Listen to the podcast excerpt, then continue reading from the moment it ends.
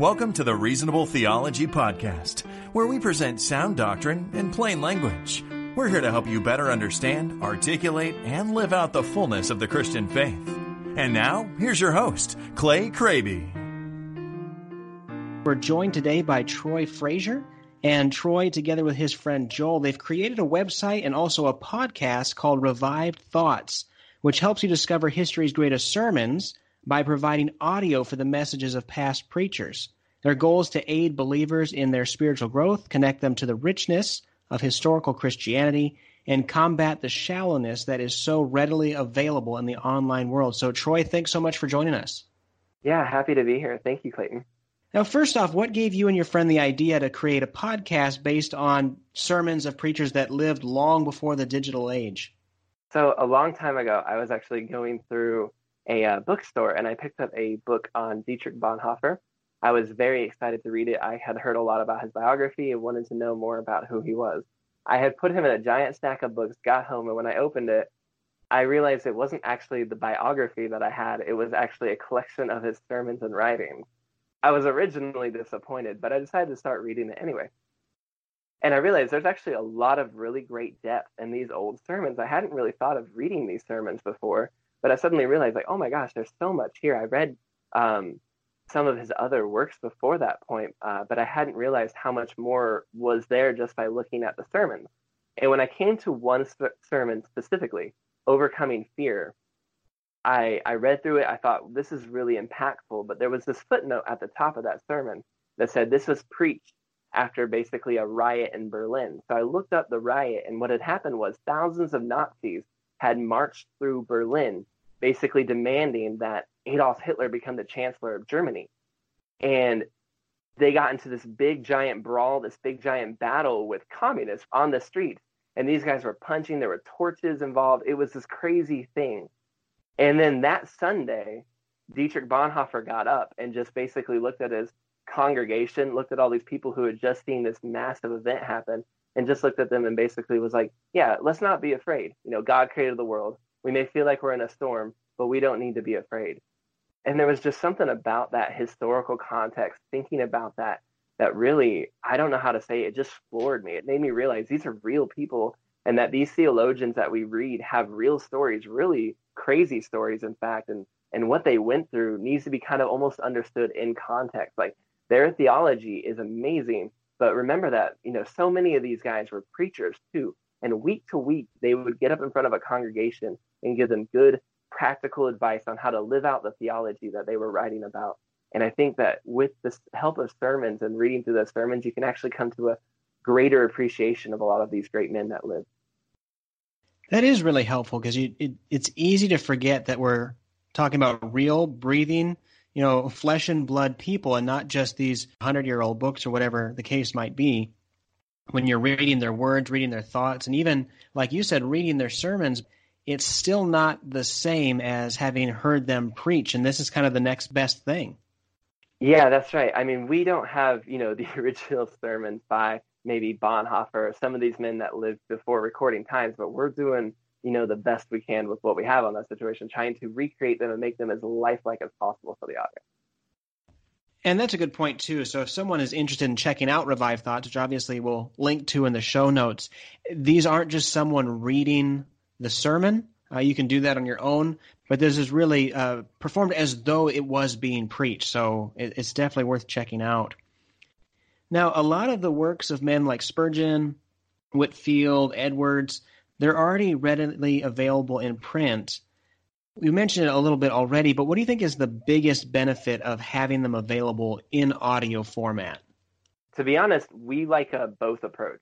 So we're hoping that by listening to these sermons and hearing them, it'll make you go, wow, there's this big wealth of information that I'm actually missing out on. Let me go start reading these you know, every sermon that we do, we put them up on our website so people can read through them themselves and check them back out. Our goal is not, hey, listen to our sermons and forget reading them, but to do both. At the same time, however, though, you know, you, and this kind of maybe is a silly analogy, but if you get together with some friends, they're not going to say, hey, you know, tonight we're going to go read a script. You want to hear this, you know, there's this new uh, movie script coming out. We can't wait to read it. Or we're going to go down to the theater and read a script together. That's, of course, kind of silly you know, the scripts may have a lot of great information, but you're going to see the movie. You're going to hear the play. And in the case of the play, it's not the original actors, it's not the original director, but it's their still their written work and it's people who are doing their best to recreate them and make them sound authentic and make them sound good again. And we think that's a lot of what we're doing with these sermons. Look, it's not the original speakers, but these guys who are preaching them, they're putting their heart into it. They're trying to make this come to life again, bring the truth back out of them. You know, they have some message that God put on some guy's heart 200 years ago, 300 years ago. We think that message still can be important for believers to hear today. But sermons are meant to be preached, they're meant to be heard. Audiences don't go to a church and get a little, you know, outline of a sermon and go, this is great. They listen to them. And there's something about how it can come into your ears that can, I think, work on your heart in a different way. Maybe challenge you more on an emotional level to connect that theology to how you're supposed to live, and maybe a way that just reading the text can't always do. And it's a good thing to point out to listeners as well is just remember these things were created to be spoken. These weren't created initially to be read. So to have this opportunity to hear them spoken, uh, much the same as they would have been originally, is really a, a, a big step in getting to know these preachers of the past, be it Spurgeon or Edwards or Bonhoeffer or whoever else. Yeah, and that's also to add to that too. Like we don't just read through them, and I think there are some really great people who are going through different sermons and reading them. But our goal is to actually make it feel like a sermon.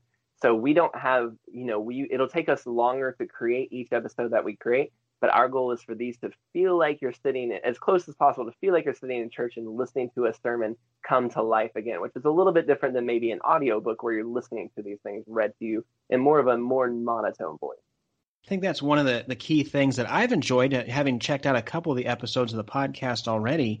I also enjoyed, and you even mentioned this in your description of picking up that Bonhoeffer book, but you're giving uh, some background information, details on the preacher, details on the era of the church, what's happening in history, who he's preaching to. And that's really helpful as well. How do you go about putting that information together?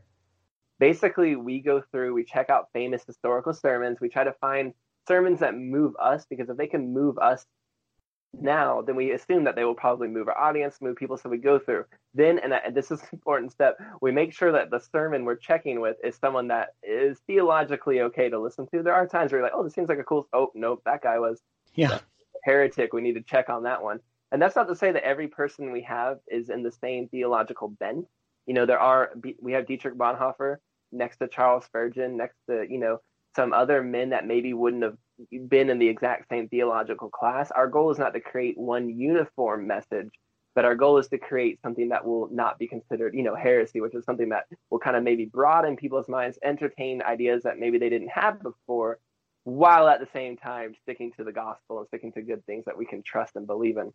So after we pick those sermons, then I go through the process of getting rid of all the language that I think would be difficult to listen to. We do recreate it and put it in a modern language, hoping that I'll hear more people will be able to understand it. So we get rid of the thys, the thous, the thees, things like that, and try to put it in a nice, more understandable. We preserve the message. We're very, if anything, we lean more on if it's traditional, but it's not a word that's used too much. We'll keep it over a word. Just there's some words that don't that don't carry anymore, so we erase those.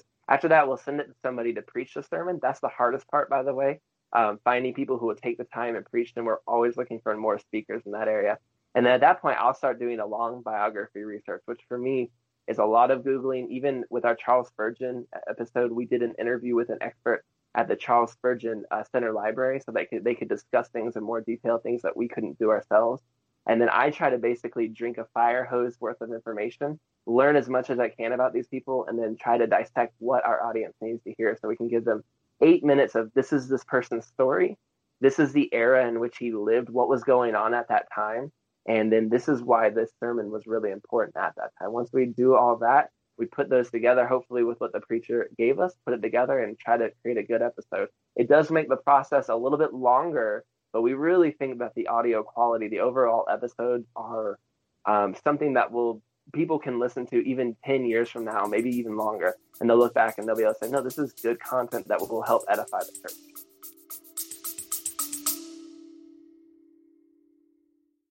If you enjoy the sermons and written works of C.H. Spurgeon, I encourage you to check out the all new chspurgeon.com. Here you'll find free, unabridged sermon audio delivered with the dynamic of live preaching, articles written by and about the Prince of Preachers, a chronological bibliography of all his books, and much more. This will be a growing library of Spurgeon related resources to help you in your walk with the Lord. So check it out at chspurgeon.com. And it is important to know the context of why that particular sermon was preached. Why do you think it is beneficial for the listener rather than just hear a great sermon on on faith, on trusting God, on whatever else? Why is it helpful and important to get even more of that by knowing what the context was? Yeah, I think that's a great question. So I can go. I'll just point out two speakers real quick that we did. I mentioned Bonhoeffer earlier. It's one thing for someone to preach a sermon and say, "Overcome fear," It's even another thing for me to say that was preached by Bonhoeffer. That guy really overcame fear. But there's something more powerful when you know that it was preached the same week he saw marches and battles on the street. Like, there's something about knowing, no, he wasn't saying overcome fear when things were nice and times were good. He was saying overcome fear when things were hard and the bat, you know, and it was going down on the street. He was preaching something that I think a lot of people today, when they when things are getting crazy in politics or wherever they are, they look around and they go, whoa, we need to flee. But no, Bonhoeffer was saying, overcome fear. And I actually looked up some world history in that time too. Not only was there crazy stuff going on in Berlin, but actually that same week, Japan invaded China. So that kicked off World War II in the Pacific. That same week, there were two, uh, Spain erupted into a civil war. And Greece and Albania, I believe, had their prime ministers resign if you look at the international political scene, there's a lot of fear. If you look at what's going on at home, there's a lot of fear. And now the preacher who gets up and says, overcome fear, and then goes on to live a life where he literally gives it all for that. Wow, that's that's something that kind of has a message that I think resonates differently than just knowing some sermon and theologian at some point said, make sure to overcome fear. It's, it's a sort of like when you're reading the book of Philippians and he's telling you to be joyful, and then you remember, oh yeah, Paul's in chains right now. You know, that added context lends more weight to what they're saying. Absolutely. And the other person I was going to point to is uh, George Mueller. We have another sermon called Real Faith. And it's about this man who says, you know, here's how you have real faith. And it's one thing to hear that and go, okay, that's a great sermon. It's another thing when you know the guy who preached that was George Mueller at the end of his life, a man who literally housed 10,000 orphans and never asked for a single dollar throughout his entire ministry. Suddenly you're like, wait a second, that's incredible. This I need to listen to that because that guy knows something I don't when I put that in context, suddenly I realized like this is not just you know I don't want to say any old sermon, but this sermon really carries the weight of authenticity of an older man giving like parting wisdom. You're encouraging believers today to listen to sermons from the past. Why can that be better than listening to contemporary voices sometime? What can you learn from past preachers that you might miss out on if you only listen to or read contemporary voices? So this is another one of those both. Um, we we love the idea of there's so many great speakers. You know, there's Timothy Keller, there's John MacArthur, John Piper, much there are just you know Francis. There's a lot of really great speakers and preachers and sermons today. Our goal would never be to replace them, but we think you can do both. We think there's room for people to have a to be able to listen to both kinds of sermons.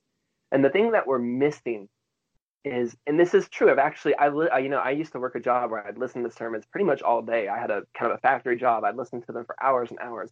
And as I listened to them more and more, I realized they say a lot of the same things actually. Like these kind of, they kind of echo each other. And then I thought about it. I was like, well, that kind of makes sense. They go to the same conferences. They're listening to each other. They even admit sometimes, like I was listening to so and so when I heard. So they kind of listen to each other. There's a bit of a bubble of an echo, and that's good because it kind of keeps unorthodoxy and heresy kind of out in the sense like they're all on the same page. But the problem is you're kind of caught up in this moment. You're caught up in the preachers of right now. And when you go back to the historical sermons, you suddenly get a much wider context. And and you suddenly can start seeing things from the perspective of an Englishman living in the 1500s during the Reformation. You can suddenly see, oh, this is what the colonial, like the people of the colonies were thinking during the Revolutionary War. This is what people were thinking over here during the Industrial Revolution. Here's how the same message of Christ is being represented to different people at different time, but it's still the same God. You know, here's how B.B. Warfield was standing up to theological liberalism in his day. And it suddenly makes you realize, like, wow, we've been doing this a long time as a church, and these different perspectives help you get different layers. Now, not every single sermon, again, is perfect theology. Sometimes we put things in there and we go, you know, this is a slightly off sermon. We're not trying to trick you. We just want you to hear something a little bit different and maybe go, hmm, what do you think about that? Because this is a little bit, you know, a little bit strange. Some of the sermons from history are a little different, but overall they give you a wider perspective. And if I can say something, this is not an insult to any preachers today either. But when you look through historical sermons, you're usually kind of picking out the best of the best. Like these are the sermons that lasted for hundreds of years, and that's why we still have them today. These are the preachers that we remember 500 years later.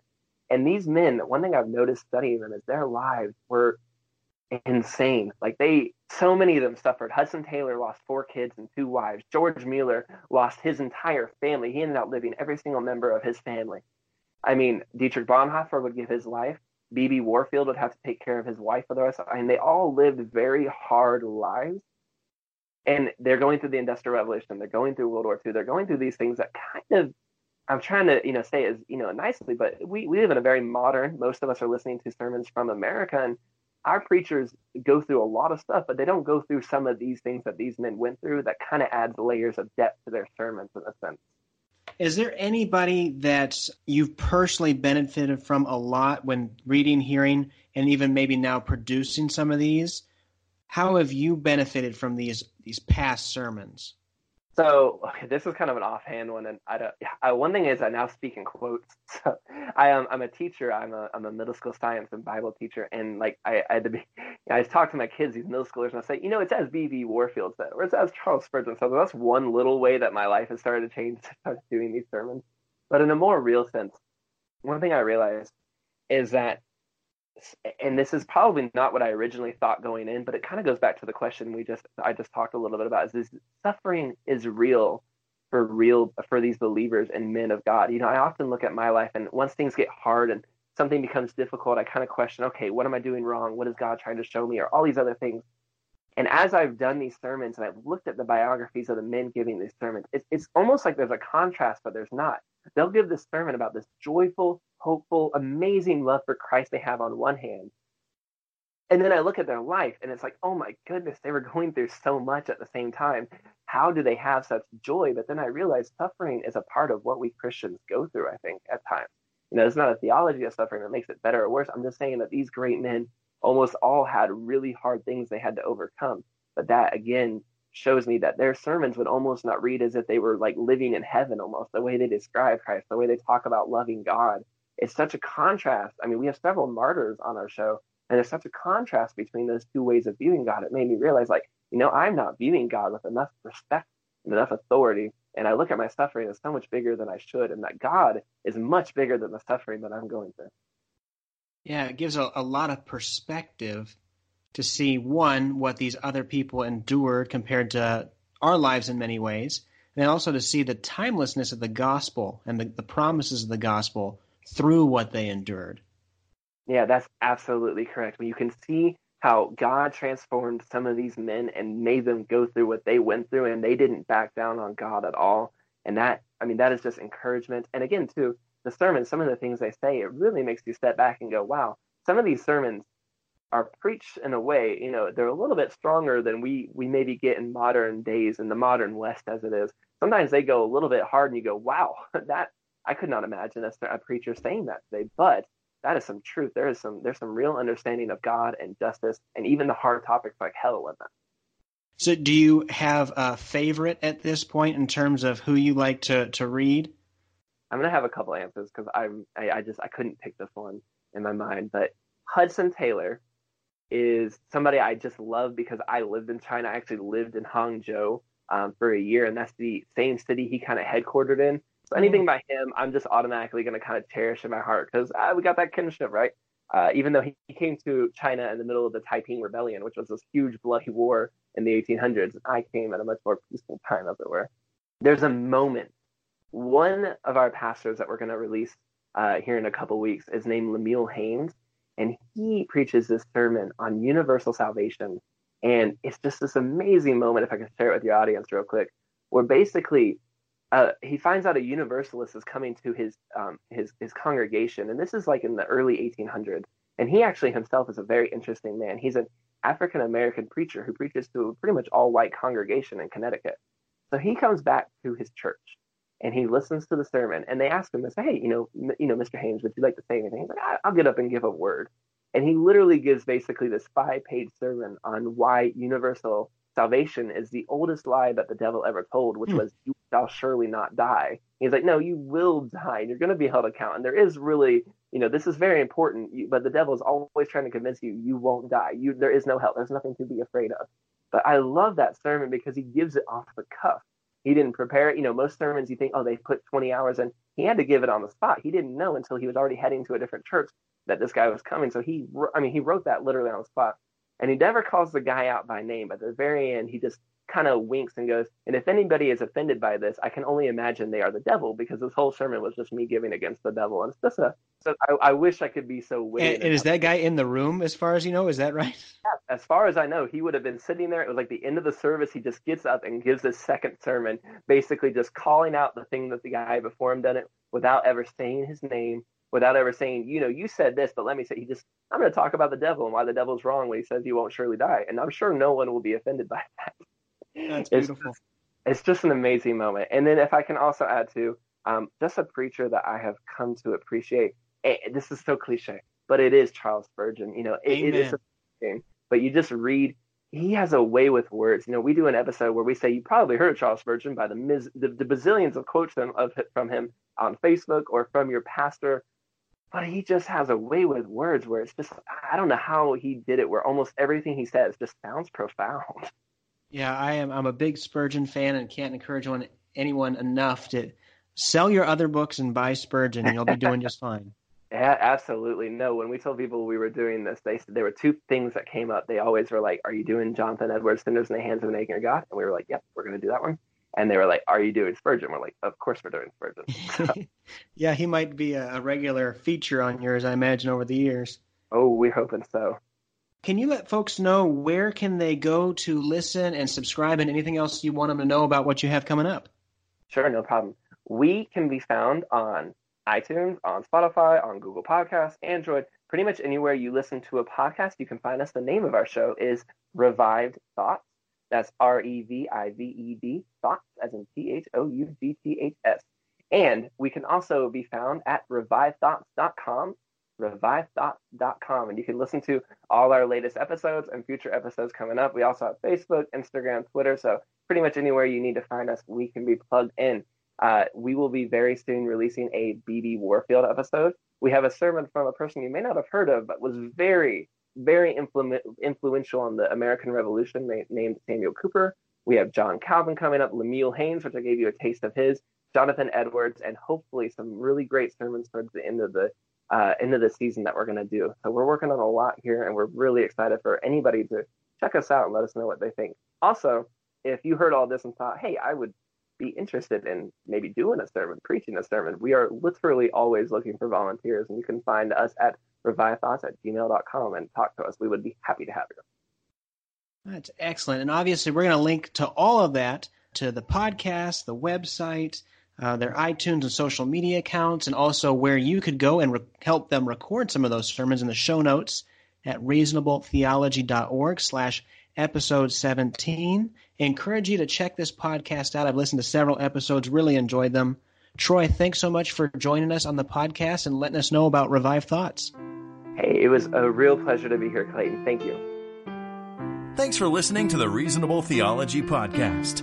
Be sure to visit reasonabletheology.org for more helpful resources on understanding, articulating, and living out the Christian faith. In addition to the show notes for this episode, you'll find articles, videos, book reviews, and much more. That's reasonabletheology.org.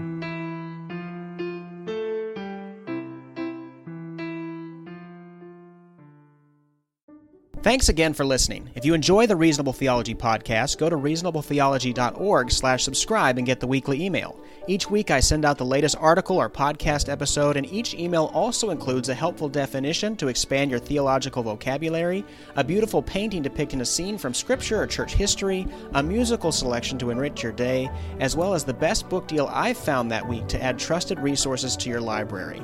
Try it out at reasonabletheology.org/subscribe.